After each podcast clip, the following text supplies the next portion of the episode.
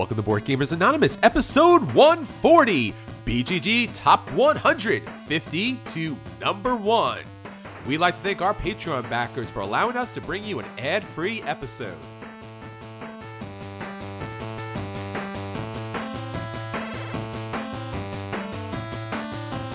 You're listening to a proud member of the Dice Tower Network, dedicated to bringing podcasters together for the greater good of gaming. It's sort of like Voltron, but with better lip syncing. Find out more at Dice Tower Network dot com. Welcome to Board Gamers Anonymous, the podcast about board gamers and the insane fun we're having at the table together. This is Chris. And this is Anthony. And Anthony, we are not too far off from, I never thought we could be able to say this, but another convention is coming up. Yeah, it's weird. November. It's weird. We never went to B G G Con, so this time of year is not convention season for us, but we are going to be at PAX Unplugged in less than one month, which is weird. Sure. And we hope that you are there as well. Obviously, this is going to be a new type of board gaming convention, so no one's exactly sure what it's going to look like, what it's going to be as far as the gameplay is concerned, the vendors, but everyone has a really good feel for this and a really good spirit. And PAX, with all of their conventions, I guess, throughout the world, has such a great reputation. So if you haven't already, tickets are quickly getting bought up. So please get your passes. If you're anywhere near the area, or if this is your, even your first convention, please check it out, because we do want to support the board game industry, and we do want to let them know that this is what fans want. So if this sells out, we could see more of this. And especially the way PAX works, there may be PAX Unplugged all around the country, if not all around the world. Yeah, guys, definitely hop on. And we're going to be there. We do not have a super packed schedule right now. So if you're going to be there as well, hit us up on Facebook, hit us up on Twitter. Um, if you're a Patreon backer, you can hit us up on Slack, where we have very specific conversations about this. But we are currently planning our gaming sessions for that weekend, and we'd love to hang out with you guys if you're going to be there. And there's plenty of ways to get in contact with us. As Anthony says, our Slack account is for our very generous Patreon backers that allow us to bring you an ad-free episode. So we would love to have you as part of that group. There's a conversation going on there all the time. You can hit myself, Anthony, or Jason up about anything you want to know about gaming. We're always active on the Slack site. Plus, obviously, there is, you know, our Facebook account, our Twitter, board gamers anonymous dot com, where you can reach out and connect with us via email. And, of course, we're also on iTunes and Stitcher and on YouTube. So a lot of places where you can give us reviews, send us comments. We really like to hear back from you. We want this podcast to be about you and about your gaming and how we can join you at the table. So please keep in contact with us. All right. So, Anthony, what is actually going on in our social media? What's the question of the week? All right. So I asked everybody how they handled next play selection. Do you have a list, or does it come down to whoever sells it best? So I asked this because I go to my game nights, and it's not like a regular group of friends. It's more of a public setting. So most of the time we sit there for the first ten or fifteen minutes and say, what do you guys want to play? And there's a whole lot of back and forth of everybody just shrugging their shoulders a lot and nobody actually picking the game. So how does everybody else handle this? And there were certainly some answers that were very much the same. Jerry said, awkwardly stand around until someone suggests something. Sometimes yes. That only results in more awkward moans and groans. And then he mentioned as well, my wife is the assertive one. When she's at game night, she tells people what's getting played. So that comes in handy. Robert said they have a democratic dictatorship wow. at his table. Not really sure what that means. Basically, we see how many people are attending, see what games fit that range, and we try and push the ones that haven't been played. Um, he also mentions his wife, who keeps a spreadsheet of people's attendance. Whoa. So it sounds like I need to get my wife involved. It's like, true. Get her to game night. Maybe that'd help me out a little bit. Eric mentions picking one a day or so beforehand, and then occasionally someone will pick something that's pretty rare. I mean, this means I always have to teach the game, but it is handy for getting s- some random games to the table. So everybody kind of has a different approach here. I guess it kind of depends on how many people there you know and what your group looks like. If you have a group of regular friends, you can put together spreadsheets and have a rotation and all this stuff. If it's random people you don't know, it comes down to whoever has the loudest voice, which is kind of what my game group is. It's whoever's willing to kind of jump up first and be like, we have to play this, and who's willing to sit down with them. So what about you? How do you handle it? Well, I think typically for the meetups, everyone kind of sits around, looks at each other, and then tries to figure out actually how many people will be gaming that night. So if it's five minutes before or if it's five minutes after, at some point there's just going to be one of those moments where it's like, all right, so what are we playing? And then you kind of take account for everybody. You realize that maybe you can't play a seven or eight player game, or you'll look around and say, does actually anyone have a seven or eight player game? And then some people say they might have this or that. And then a couple of people groan and they go, eh, maybe not. And then eventually there's that kind of breaking moment where it's like, all right, we're going to have to do a four and a three or two fours or something like that. And like, okay, great, great, great. All right, yeah, oh, good. It breaks the tension. Everyone feels kind of like open to different options. And then everyone just kind of starts shuffling through their bag. And people just kind of like, well, I have this. And it was like, and you hear nothing. Oh, I have that. Yeah, you hear nothing. You're like, I have that. Like, ooh, they have that. And then typically the first person who like almost seconds, like kind of parliamentary procedure, like I second that board game. And then then usually that, that becomes a group and then something else comes a group. I know last time I was playing, I saw that somebody had a game that I really wanted to play. And it was like, oh, that's role player. You got role player, right? He's like, yeah, I got role player. I'm like, oh, I really want to play that. And then I seconded it and therefore everyone kind of jumped in. And then the second group was like, oh, all right, well, what are we going to do now? And then, uh, you know, they kind of like try to pull something together out of the group they have. But typically my groups are really good. And occasionally there are those, I don't want to call them alpha players, but very charismatic players that typically whatever they want to play or what they drop on the table, people kind of congregate around. In one of my groups, that's our friend Chris. So when usually when he brings games, he's like, all right, we're going to play this. And everyone's like, yeah, Chris, we're totally going to play that. And then, you know, obviously there are small groups where it's like the social gamer group or those the heavy gamer group. And you just kind of like sit in a certain area. So like you're with your people. So when games come out, you're like, no, this is this is our group. We'll play this thing. So, yeah, it's definitely, definitely, definitely different depending on which groups you go to. But a lot of good suggestions on keeping the game night going. All right. So, Anthony, let's get our game night on going. So what are your acquisition disorders for this week? All right. So the acquisition disorder I want to talk about is one we saw at Gen Con but did not have a chance to play. And I'm surprised you haven't mentioned it because it's at least one of the games I know is on your top ten. Vladimir Suchy. So this is the designer of Shipyard, Last Will, Prodigal's Club. A lot of good stuff for C G E games.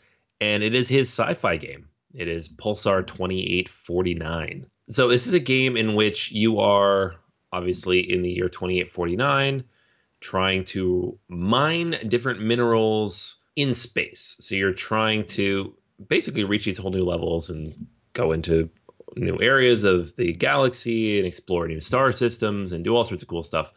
But it's dice-based, so you're going to be rolling dice every round and then drafting those dice to take actions with them. So you'll be adding spaceships to your fleet, going to new star systems, tagging pulsars, all sorts of cool stuff that you would do in space. And so it kind of has that feel of four X-ish, which most space games end up being, but with more of a Euro feel because it's it's dice, but it's dice action selection. Some people have gone as far as comparing it to Roll for the Galaxy. I don't really see that. I think it's you have dice and you have space, and that's why people are saying that.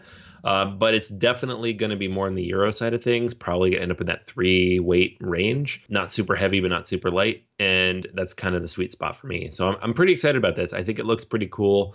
I wish I had had a chance to play it at Gen Con uh, because it's the kind of game I feel like I would enjoy. But I know it's coming out here, if not at Essen, very close to it towards the end of the year. And we'll see when it hits the U S. But sometime in the next few months, I'll get a chance to play this. So I'm pretty excited about it. All right. So a game that I want to talk about is a game that's actually been out for a while, but is has recently gone up for a Kickstarter release. This is Too Many Bones Undertow. This is the expansion for, of course, Too Many Bones. And it's currently a Kickstarter project. And its end date is Thursday, November ninth, two thousand seventeen. So t- just to take a minor step back, Too Many Bones is a game by Chip Theory Games. And basically what you're going to look at here is you're going to look at a dice builder R P G. So outstanding, wondrous components in a Euro game. So rare, rare right there. You're looking at something that's a rarity as far as being able to bring high quality components, fantasy theme, but a Euro mechanic. Now, what's interesting about the game is you are basically creating and expanding upon your character throughout the game using all of these different custom dice. So you you start building up the character sheet. Each character is unique. Typically, you have your damage dealer, you have your tank, you have your healer, and the dice, and depending on where they are placed on this really nice neoprene mat, they're going to give you special abilities and options to kind of play your character different each and every time. This is interesting because once you kind of build up that character, kind of like role player builds up a character, you'll actually get to kind of battle with these really massive dark creatures, kind of like in Marvel Legendary, where there is the main menace and there's a lot of their minions that are going to come and battle with you. But what this does is a little different, is there is a little separate board in which you're going to put down these kind of poker chips in order to designate your hero characters versus the villain characters in that scenario. And you are going to tactically move your characters around, use your abilities and your attacks to knock out the other bad guys by rolling dice. They're going to roll dice as well. There's initiative in this game. So it has a lot of different elements from a lot of different games. So this expansion pretty much is more of the same. It's a one to two player game. It's kind of a little bit of a slimmed down version of it.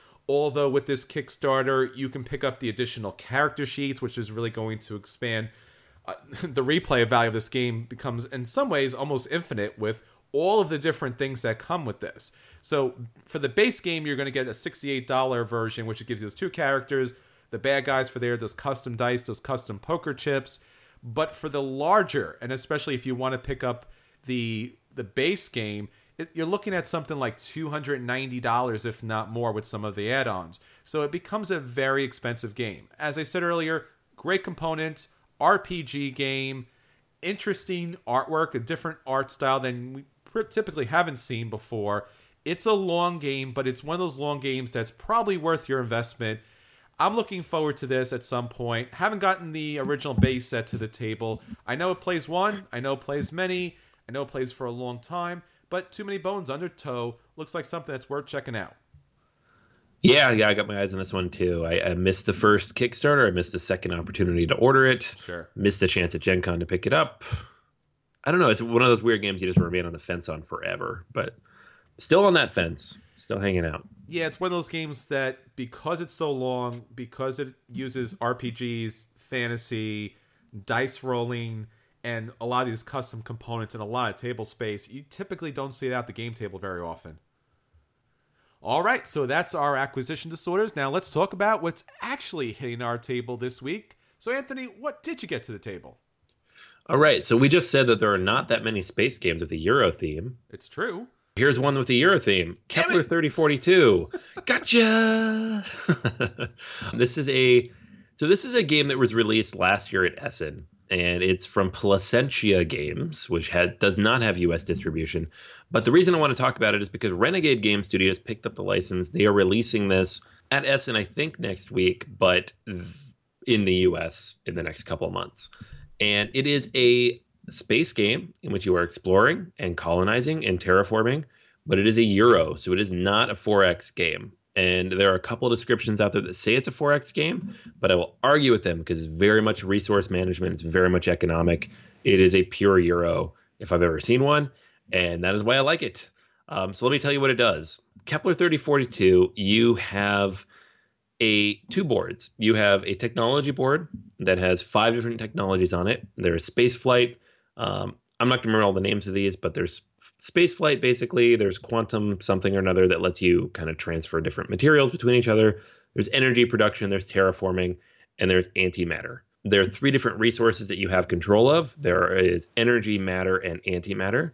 There's a set number of those cubes you have available to you throughout the game. You start the game with three matter and three energy, and then these different actions and technology upgrades let you gather more of those that let you take more actions.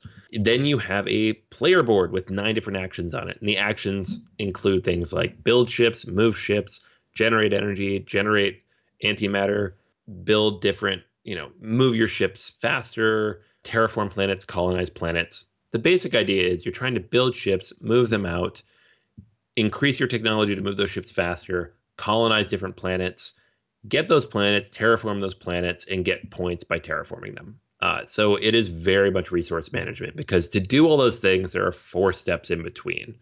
There, it feels like a very tight, very carefully managed game in which you never feel like you have enough resources or never have enough actions or points or what you need to actually get anything done. But the reason I really like it is that you never actually get punished for anything. Everything's very tight, and there's a lot of limitations on what you can do. But the actions and events that come up every round are generally positive. They tend to be catch-up mechanics, so they benefit the people in last place, but they're never negative for anybody. The planets that you're going out to explore are random, but they never hurt you necessarily. Um, they might not be what you're looking for, but it's never bad. Like, if you find a planet, something good's going to come of that, even if it's not the one you're looking for. Uh, there are actions that you can take to improve your options of getting good planets and getting good resources and getting good opportunities to take these actions. So it's not like a four X game where you go out and you're like, I'm going to explore this corner of the universe. And, oh, I died because it's a supernova that blew me up. And I'm going to go explore this corner of the universe. And, oh, now I died because it's a minefield of whatever. A lot of these four X games, and Xia, I have to mention Xia because, oh my God, Xia, are like this, where you could feel like you're doing a lot of cool stuff and then you just die because you found something random. This one's not like that. It's very much resource management. It's designed to help you build your engine, and you're always building it up. And it's all about efficiency and getting the right stuff and building a strong system and getting the right stuff in place. You only have sixteen actions in the game, and you have to use them efficiently to do what you're trying to do. There are bonus actions you can take where you burn off resources so they're not available anymore for you, except under a couple of very unique circumstances. That's pretty cool. It's similar to Terra Mystica, where you're burning off your power, and you, you need to do that strategically because it makes sense to do it sometimes, but if you do it too often, you run out of power. You don't have enough for later in the game. I really, really like this game. I don't know that it's gotten super strong reviews. I know they've been positive, but not amazing. I feel like this is a very good take on sci-fi exploration in a Euro framework that Euro players will really enjoy. Um, everybody I've played it with so far has really had a blast with it. It's not super pretty to look at. If you get the Italian version, everything is in Italian and English. So it's a little bit confusing, but I'm pretty excited that Renegade has their new version coming. I know they rewrote the rules, so they clarified a few things. Um, it's got some great solo rules in it that I've had a chance to go through a couple times, and um, there's just a lot of good game here. So if you like so, if you like the Euro games and you like the economic resource management aspect, this is definitely one to check out. Wow, Xia really did a number on you, huh? Oh my God, that game was so bad. I just wow. don't get it. Like, there's nothing happening. You're floating around and then you die. I just, I don't get it. Well, isn't that fun in a game, just to die randomly? Just for moving? No, it's horrible.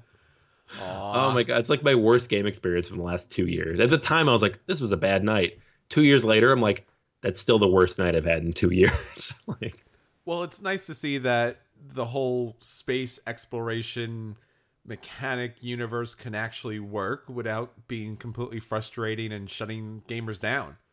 Yeah, turn it into a Euro, and I love it. Eclipse. Eclipse is a nice middle ground. I like Eclipse too. Okay. Um, but I think I like Kepler better. And then at some point, not too long from now, we'll be talking about T I four. T I four, you guys. We're going to be playing that, knock on wood, at PAX. So we'll be talking about it real soon. Okay.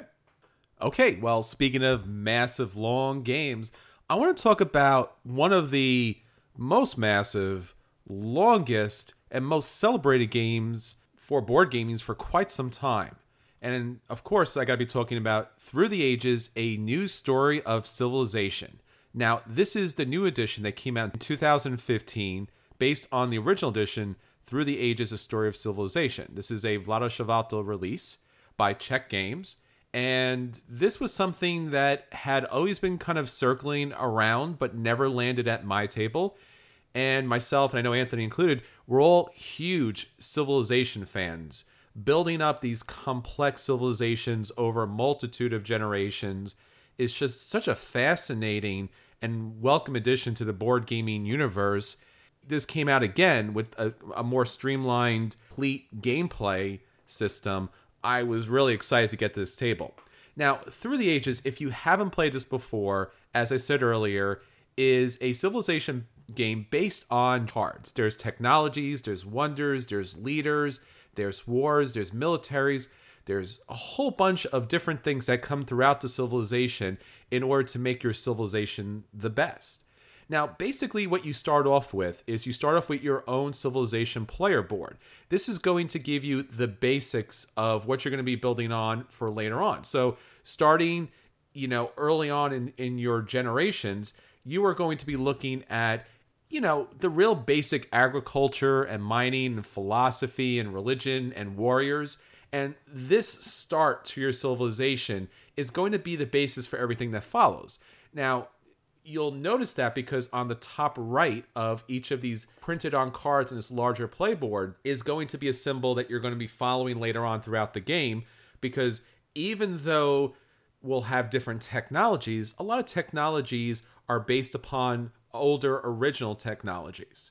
Now, also on this board, there's going to be a nice little kind of play sequence in the middle of the board, and then you're going to have your resources that you're going to use in order to build up your military, your farming, your science, your minerals, and the happiness uh, that's based in the religion, at least at the start of the game, for your civilization. And then finally, you're going to have your food track. And food track is going to be important because, and on the bottom, you're going to have your population track, where you're going to be able to get more workers to be able to build up your civilization. And on that track is also going to be food, because it's going to take food in order to create workers for your different civilization buildings. There's going to be a culture board, and culture is very important in this game because culture is the victory point standard here. So throughout the civilizations, even at the very start, you are going to be given an opportunity to build culture and build actually an engine to score you more culture throughout the game. So the more cards that allow you to generate culture scores you victory points and builds you up to a final victory state. In addition to there, there's going to be a science board, which is technically going to be able to buy you bigger and better buildings later on throughout the generations. And it's something that you have to keep an eye on for, because when you get to those later generations, it's all going to be about the science. And they're really going to be able to kind of catapult you to first place. If you ignore the science, big problems for you. But not just the science is going to be played a big part, but also military. Now, military in this game is really interesting because it's a mechanic that's really used not only to keep, you know, your fellow players on their toes, but it's going to give you an opportunity to play events early on as far as politics, wars, and aggressions in order to steal resources, gain population, gain uh, island territories that are going to be able to generate you resources throughout. So it's not the typical, bang, I hit you, you lose victory points, but it's actually going to affect you throughout the game. And military is something that you're going to have to keep up. It's not like Seven Wonders where you could go military or not go military. If you don't go military in this game, you're typically going to have a lot of problems. Throughout the game, you are going to be picking up cards from a board that's kind of laid out in front of you. It's a long board. And what's interesting about this, and it's a typical theme you see in a lot of games, is the earlier technologies and buildings are cheaper. And as the game goes on, the ones to the left go off the board, the new ones come down, become cheaper. So as technology goes out there, it becomes more and more available at a cheaper and cheaper price. Now, the cards themselves are going to be really the crux of the game. It's where all the beautiful artwork can be found. All the different play, gameplay mechanics are going to happen, and it's really going to add to the, I guess, the really diverse complexity to this game. So at the start, you're going to start in the Antiquity Age, and then later on move through Age one, two, and three. And at the end of Age three, once all of the cards from those different decks have come out and are gone, then the game comes to an end. You score some final victory point cards based upon wonders and other things you have left on your civilization, and that's basically it. Now, the military cards, which we talked about a little bit earlier, are going to offer a number of what different ways and technologies as far as how to defeat your opponents, but also how to build up these special technologies. Don't worry, if you weren't the one who originally built them, you can actually have an opportunity the next round in the game to kind of jump on that what is now older technology in order to boost up your own troops. Now, you're going to have player markers in this game. You're going to have really nice little kind of different colorful translucent tokens that are going to mark your different things on the board. And as I said, as the game goes on, you're just basically going through that kind of marketplace of cards, which you'll be able to buy leaders, wonders, technologies, all different types of production buildings throughout the generations. And it's really going to build up your civilization and make you unique. Not to mention political structures. So as the game goes on, you can actually build these political structures that are going to allow you to have more actions, both civic and militarily. This is really important because in order to take an action in the game, you have to have these civic actions available to you. But if you want to build up military, you obviously have to have military actions available to you as well. And there's also going to be opportunities to gain civic cards and military cards by not using those actions. So if you hold on to those tokens, that's great because now you can pick up more cards that are going to kind of globally affect everyone throughout the game. But basically, when you take an action, you are going to be able to place that token on one of those different civilization cards and then pay the cost, which is typically going to be that iron coal resource throughout the game. And that's going to allow you to generate whatever the resource on the card is. But obviously, throughout the game, you're going to build better and better technologies. And then you're going to be able to, at a discount from the card you built previously, be able to upgrade those workers to a better technology that's going to be more efficient than previous technologies. So as the game goes on, you are going to be pulling out population, which is going to be a little troubling to the people. So you have to be careful that they don't get too upset and go into a revolt, because if they do, you're not going to be producing any type of resources for that round. So you do want to keep the people happy. That's very important throughout the game. And you want to keep an eye on your different leaders and actions, because as the game goes on, if you're not keeping everything up to date with the different generations of technology, not only are you going to fall behind, but you're going to find, like, for example, your leader is going to die off. So you always want to have a new leader available for you throughout the game. Extremely important. So Aristotle might come into play. Bill Gates might come into play. So a lot of different historical leaders are going to offer you ways to score additional victory points, build things up throughout the game, help you with your food production or resource production, generally focus you toward a particular uh, victory point engine. As I mentioned earlier, there's going to be wonders, and wonders are really easy to build. They'll say on the card how many resources they're going to need in order to build them. You're going to start building them, and they're going to give you a, a, a benefit throughout the game. And as I said, typically, you are going to see those benefit you throughout the game, just not just for the resource that they give you on that card, but for victory points that you will score later at the game. Because remember, wonders are all about culture for that civilization, and the more wonders that you have, the more culture that that civilization has. So the game is going to take typically, I would say, an hour to an hour and a half per person, but that time is well worth it. Now, I know that there's been a lot of people who have criticized the amount of time of this game, but this is a civilization building game. It's supposed to be a long game. You're supposed to really feel that early decisions affect later gameplay. If you didn't upgrade your agriculture, that's going to come back to bite you later on. If you didn't up, upgrade your political structure, then you're of course not going to have the military and civic actions that you're going to need in the game. And obviously, keeping your, your people happy is very much an important part of the game. So the game goes on, as I said, an hour to an hour and a half per person.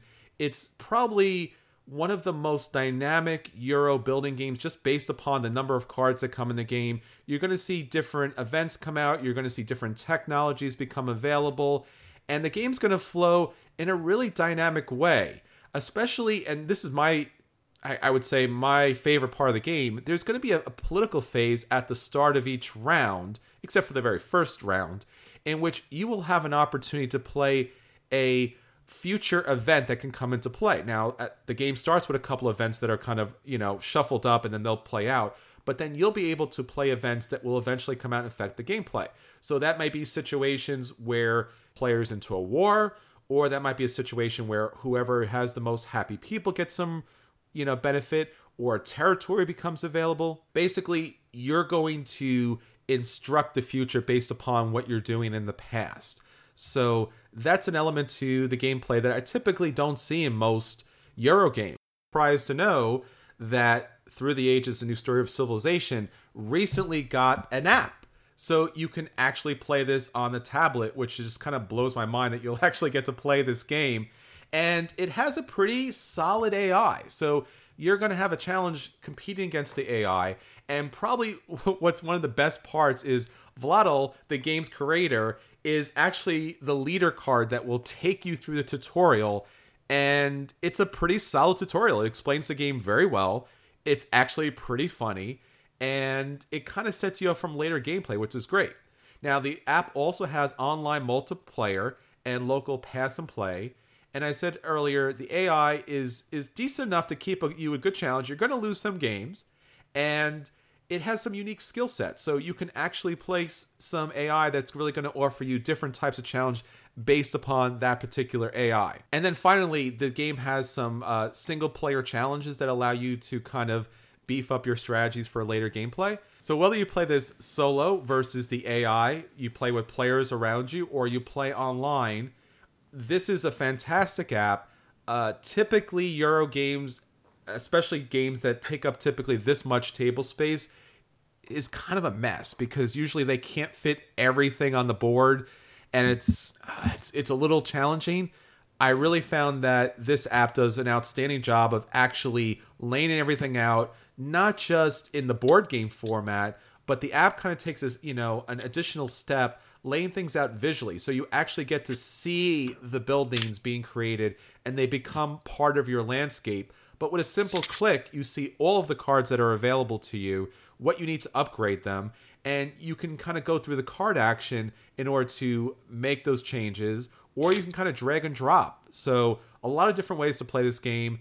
The board game is a buy and the app is a buy. And if you like anything about Civilization games, you really owe yourself to play it. Yeah, I mean, I got to say for the app at least, like the amount of hours I put into this so far and the number of hours it would have taken to do that on the tabletop, good God. Um, yeah, this is a fantastic app, and it's well worth the multiple years of development that went into it. By far one of the best apps, period, that I've played, you know, for a board game in, in a long time. It manages to take all this information, all this stuff on this giant, overwhelming amount of space it uses up on the tabletop and shrink it down to your tablet. I think you can even play on the phone, but I wouldn't recommend it.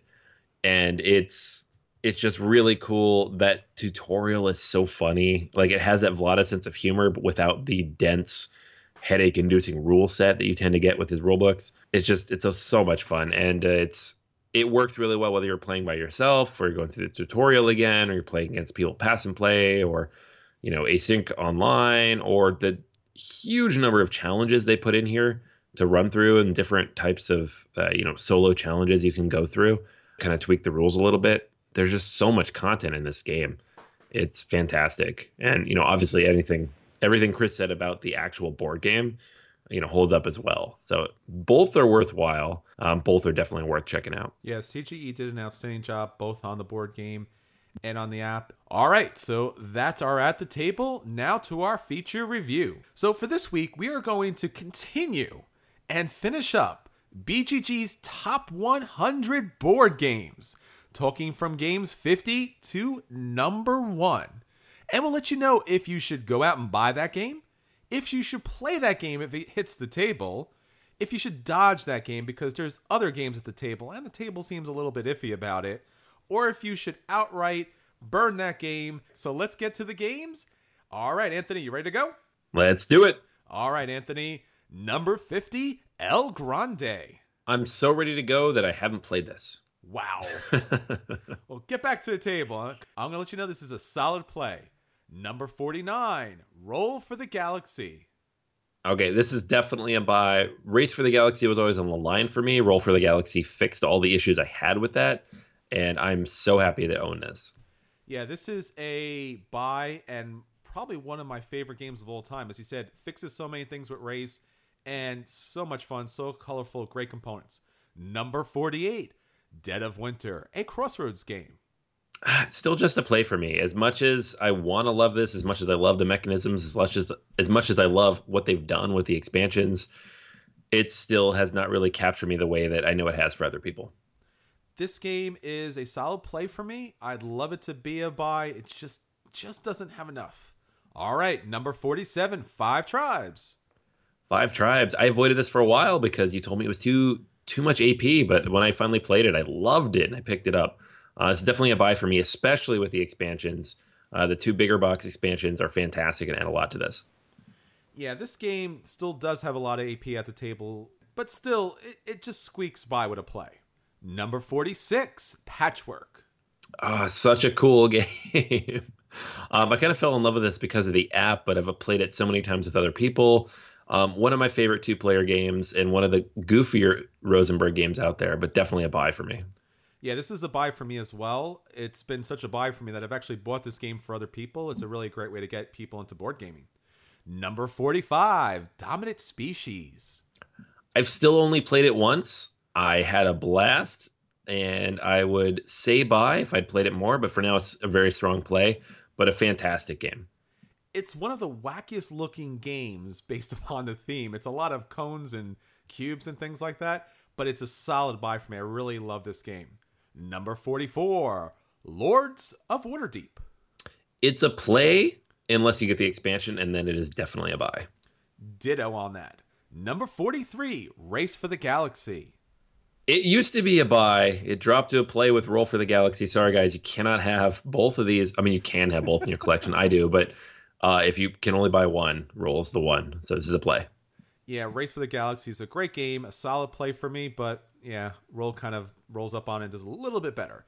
Number forty-two, Eldritch Horror. I haven't played it. No, I have not played it, and the Cthulhu Master is going to be quite upset with us. Number forty-one, Twilight Imperium, third edition. Haven't played it, but I bought the fourth edition, so take that as you will. Sure. I've actually signed up to play this game many times and have not got a chance to sit at the table, but oh man, it looks so good. Number forty, Kalos. I can't believe I haven't played this. One of my top ten games of all time is designed by this game's designer, but I have not, somehow have not played this game. This is a solid buy for me. It's a little bit meaner as far as Euro games are concerned, so just be warned about that, but a great game. Number thirty-nine, The Voyages of Marco Polo. Such a strong buy for me. This is one of my top ten games of all time. Love it every time I pull it out. Cannot wait for the expansion. Yeah, ditto on this too. It's it's an outstanding game. Number thirty-eight, Keyflower. Somehow have not played this either. Surprising, I know. Wow. Uh, Keyflower is a great game at so many different player counts and is a solid play. Number thirty-seven, Seven Wonders. Very, very solid play for me. Uh, throw a couple expansions in there. It gets close to a buy. This is one of my top ten games. It's a buy. Definitely throw in the expansions with it, and you won't regret it. Number thirty-six, Codenames. Uh, this is a tough one. Like, this is a game everybody should have in their collection to have it. Uh, I can't give it higher than a play, but it is very unique and can be a lot of fun with the right people. Yeah, this is a play, as Anthony said, because it, it just does Th- simple things so very well, but not a long-lasting game. Number thirty-five, Time Stories. Another tricky one because you absolutely one hundred percent must play this game. It is fantastic, and you should buy it if you can't find a copy, but you only need to play it once. So if you can find a copy, you don't have to buy it, um, but definitely a must-play. I own this game and still have not got to the table yet. It seems like everyone played it out, and since it's a one-and-done kind of, you know, scenario system, I can't find a group to play this. All right, number thirty-four, A Feast for Odin. One of my favorite Rosenberg games. It's super, super puzzly, so not everybody agrees with me, but for me, it's a buy. For me, it's a play. It just, it just does, it works really too hard to do something very simple. Number thirty-three, Zulkin, The Mayan Calendar. Another buy. Super complicated, puzzly Euros. I love the wheel on this. It's fantastic. I love the wheel on this too, but it's another play for me. It's they're just two long-standing strategies that kind of lead people to victory each and every time. Number thirty-two, Android Netrunner. Haven't had a chance to play this in depth enough to give it really much of a rating. Uh, I'd certainly want to play it. Uh, couldn't tell you to buy it, but it is very solid mechanically. I hear everything good about this game, but it has not been at the tables that I've been at. Sorry. Number thirty-one, Le Havre. Le Havre is so cool, guys. It is super fiddly, has lots of stuff, moving lots of things around, but probably one of my top three Rosenberg games. I give this one a buy. I still haven't played this game. I saw it at the table once, could not get in on the game. And from what I hear, if you play it once, you get crushed. But I still hear it's an excellent game. All right, number thirty, Brass Lancashire. Have not played the vanilla version of Brass yet. I'm looking forward to it with the new versions coming out. I've played the original version of Brass and, and liked it, uh, but not much more than that. It's it's a play. Number twenty-nine, Concordia. Fell in love with this the first time I played it. Uh, fantastic game. Have now picked up all the maps. Have not played most of those maps, but um, as you can tell, for me, it's a buy. This game is a buy, despite the fact that I don't own it. It's just that it comes out to the table each and every place that I go. So, yeah, absolutely. Solid buy on Concordia. Number twenty-eight, Robinson Crusoe, Adventures on the Cursed Island. Such a fantastic adventure game. And until three months ago, I would have given this a buy. I'm going to be a little controversial and say that First Martians jumps ahead of this one. For me, wow. That's the one I would buy if I had to pick one of these two. Uh, but it is such a strong game. If First Martians theme does not do it for you, this one's a buy. If it does, this is a play. It's a solid play for me. It's a little fiddly, but it does some really interesting things as far as decision making is concerned. Number twenty-seven, Viticulture Essential Edition. Viticulture is such a great game, and it's one of those solid worker placement games you can bring out for almost any group. It's such a strong play for me. I really want it to be a buy. I just haven't quite gotten to that point. This game's a buy for me. It's as as someone walking by one night said, oh, they're playing Italian Monopoly. I'm like, eh. Not so much, but so much, so much more better than that. All right. Solid, solid buy for me. Number twenty-six, Food Chain Magnet. Food Chain Magnet, the first time I played this, I had a miserable experience. I got destroyed. I spent an hour in the middle of the game doing nothing, and then I had to play again. I've played it now many times since. It's against all odds, and I don't typically like this kind of game. It is definitely a buy for me. This is one of my favorite games. It's such a nice, crunchy Euro game, but at the same time, it's really accessible. Number twenty-five, Orleans. Orleans was surprisingly fun for me. I give it a strong play. Um, the expansions push it pretty close to buy, uh, but they're decently expensive with all those modules. So um, definitely worth checking out, though. Yeah, this is a solid play for me. I haven't gotten the expansions to the table other than the little mini ones that came out really early on, so it might move up to a buy later on. But as of now, I'm pulling out of the bag just to play. Number twenty-four, Eclipse. All right, so this is one of those Euros that did the four X early on, and it does it really well. It has a lot of issues, though. It's fiddly. It's got some weird end mechanisms. The balance isn't always there, but it is a very solid game. It's definitely worth a play. Yeah, it's a, it's a solid, high-ranking play for me. It's so thematic. It's so epic. As you said, if it wasn't for the fiddliness and the little challenges here and there, it would be a big buy on my list. Number twenty-three, Power Grid. Such a buy, guys. I have so many maps for this. It's a solid play for me. It it becomes a little samey at, at certain spots, but it's it's a really great game, especially with a large player count. Number twenty-two, Star Wars Imperial Assault. All right, like Descent, this one is a very solid play for me uh, from the campaign side. The skirmish side, however, is a buy if you have a group with which to play. Full disclosure, I've bought all of this because I'm a Star Wars fan, but the, the game is very solid. I'm a big Star Wars fan as well, but I have not picked this up, and unfortunately, I haven't played it either, so hopefully I'll get back to you soon. Number twenty-one, Mechs versus. Minions. One of the top productions I've ever, ever seen. It's still just a play. The game is really good. It's still programming, though, and I, I can't give that much higher than a play just because of the mechanisms, but everything out of this box is just beautiful and fantastic to look at. League of Legends fan, and I was shocked to see this game come out. But as Anthony said, the programming kind of brings it down to a play. But, man, what a great production. Number twenty, Mansions of Madness, second edition. I surprised myself more than anything in the world when I picked this one up. But I played it with some friends a couple times, and it became a buy. I, I don't know where that came from, but Uh, with the app, it just becomes this, such a cool experience. Yeah, I haven't gotten down with the madness yet, so I can't give you a review. Number nineteen, Arkham Horror, the card game. Two Arkham games in a row, guys. I bought both of them. I love both of them. I don't know what's going on. It's the end of the world. Two Arkham Horror games that I'm going to have to go, huh? Uh, all right. That's what I would expect, right? But no, no. I haven't gotten into it yet. Number eighteen, Through the Ages, A Story of Civilization. This is the first edition. Yeah, I didn't play the first edition, so I'm going to skip based on the fact that I've played the newer edition first. Yeah, I haven't played the first edition, but I hear the second edition's much more streamlined and people loving it much more. Number seventeen, Blood Rage. Blood Rage! Bye, obviously. It's Blood Rage. Yeah, it's Eric Lang. It's Blood Rage. It's everything a Eurogamer could want for a themed game. It's everything a themed gamer could want to have a board game. Number sixteen, Mage Knight Board Game.